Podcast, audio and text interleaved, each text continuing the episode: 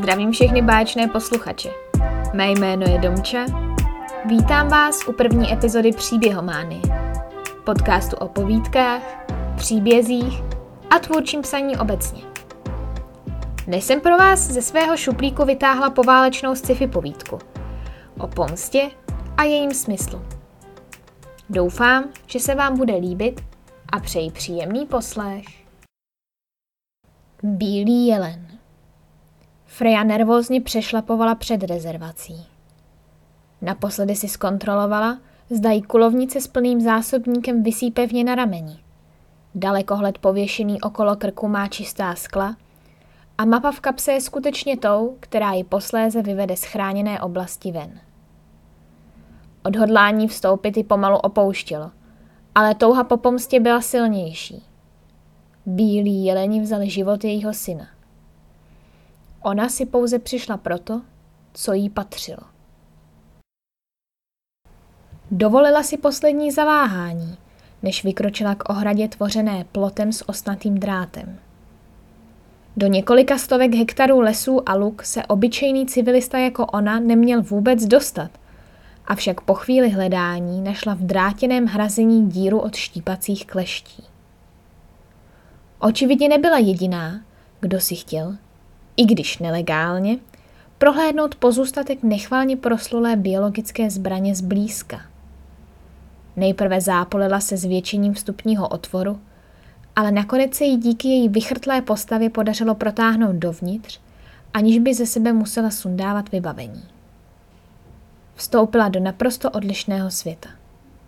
Na místo postupně se zotavujícího města zdecimovaného válkou se nohama zabořila do zelených trsů trávy, nasála vůni schnilých listů a svěžího vzduchu. Vplula mezi stromy, jako by sem patřila od jak živa. Bedlivě pozorovala okolí ve snaze nalézt známky po pobytu zvířete. Říkalo se, že zbyl už jenom jeden. Poslední. Nezáleželo jí na tom. Joshua, utíkej! Mami, já se bojím. Za chvíli budu u tebe, běž! Hnědovlasý chlapec se konečně pustil mačiny paže a vyběhl do kopce směrem k lesu. Freja věřila, že pokud se tam oba dostanou včas, budou v relativním bezpečí. Do města přijeli tanky. Vojáci rabovali domy a místní obyvatele surově nakládali do aut, aby je odvezli do pracovních táborů. Jakýkoliv odpor se trestal smrtí. Freja vykoukla spoza zítky – Zaměřila a stiskla spoušť. Tělo jednoho z vojáků, jenž je pronásledoval, se zřítilo k zemi. Jeho dva kolegové se přestali soustředit na utíkající dětskou siluetu a řítili se k ní. Vystřelila znovu. A znovu. Skrčila se za zábranou. Oba zranění muži chtěli zemřít alespoň s prázdným zásobníkem a vírou, že nepřátelskou civilistku zastavili. V hlíně se zaskvěla jelení stopa. Uchopila dalekohled, přiložila oba okuláry k očím. Co si světlého v dálce se blesklo mezi stromy. Napětí smíchané s očekáváním prostoupil každičkou buňku jejího těla. Věděla, že je blízko. Potichu, aby zvíře nedokázalo zaznamenat, ho začala pronásledovat. Blížila se mezi stromy, stala se šelmou připravenou k útoku.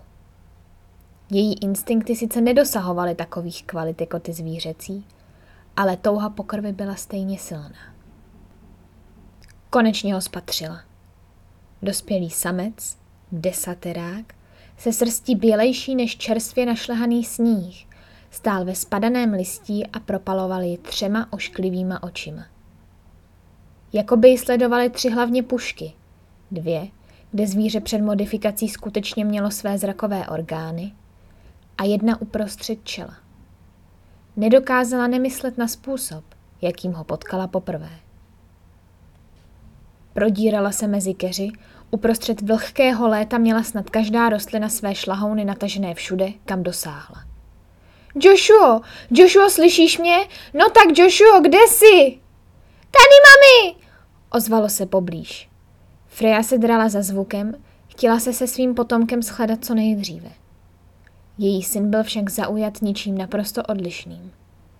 Jen pár kroků od něj se pásl téměř dospělý kolouch s bílou srstí. Takové zvíře hoch ještě neviděl. Konečně měla matka své dítě na dohled. Podívej, mami, ten je rostomilý! Joshua, poháněn dětskou zvědavostí, vykročil k zvířeti, jehož postoj k přítomnosti chlapce se zdál naprosto lhostejný. Dej pozor, ať ho nevyděsíš! Neboj, mami! Chlapec natáhl dětskou ručku, aby mohl dlaní přejet po bělostné srsti. Cítil měkost spojenou s jemným pálením. Kyselina umístěná v jeleních chlupech jemně rozleptávala chlapci kůži. V záchvatu fascinace však bolest příliš nevnímal. Zvíře v reakci na dotyk zvedlo hlavu. Na malého Joshu se upřely tři velké tmavé černé oči. Zvíře vydalo skučivý zvuk, horní oko se rozsvítilo červeně. Následovalo pravé, potom levé. Všechna začala blikat rudě v čím dál kratších intervalech.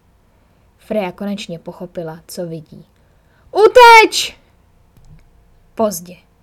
Tlaková vlna ji odhodila na kmen statného buku stojícího opodál. Bílý jelen kvůli své modifikaci z vojenských laboratoří neroztrhal třaskavinou pouze sám sebe, ale také jejího jediného syna. Jelen se ani nehnul. Nesnažil se utéct před svým osudem, pouze ji tiše sledoval. Sundala proto černou kulovnici z ramene, klekla si na pravé koleno, položila si pažbu na levé rameno. Odjistila pojistku. Ukazováček pravé ruky položila na spoušť. Přimhouřila oči, zamířila na zvířecí hruď, kde tušila polohu srdce. Vystřelila. Obě uši jí z té rány zalehly. Zpětný ráz vymrštěl pažbu směrem k jejímu nosu. Ozvalo se ošklivé křupnutí, kůži v okolí úst zalil krvavý potok. Jelen se zřítil k zemi. Bílé tělo protkané květy krve s každým okamžikem ztrácelo vše, co ho dělalo živým tvorem. Tři hlavně v jeho hlavě vyhasly. Ale žádný pocit zadosti učinění se nedostavil. Špičkou jazyka olízla ze svých rtů hustou rudou tekutinu, jež jí zde ulpěla. Kovová pachuť se jí rozlila v ústech. Nedokázala se zbavit dojmu, že poliká životodárnou tekutinu toho zvířete. Její syn zázračně neobživl. Pouze se jí podařilo vytvořit další položku v seznamu ztrát způsobených válkou. Freja, klečící na jednom koleni, jen tupě zírala do prázdna. A to už je z dnešní epizody všechno. Budu ráda za každé sdílení i zpětnou vazbu, kterou mi můžete poslat ať už přímo v některých podcastových aplikacích, tak i na Instagramu uvedeném v popisku této epizody. Těším se na vás zase příště a do té doby psaní zdar!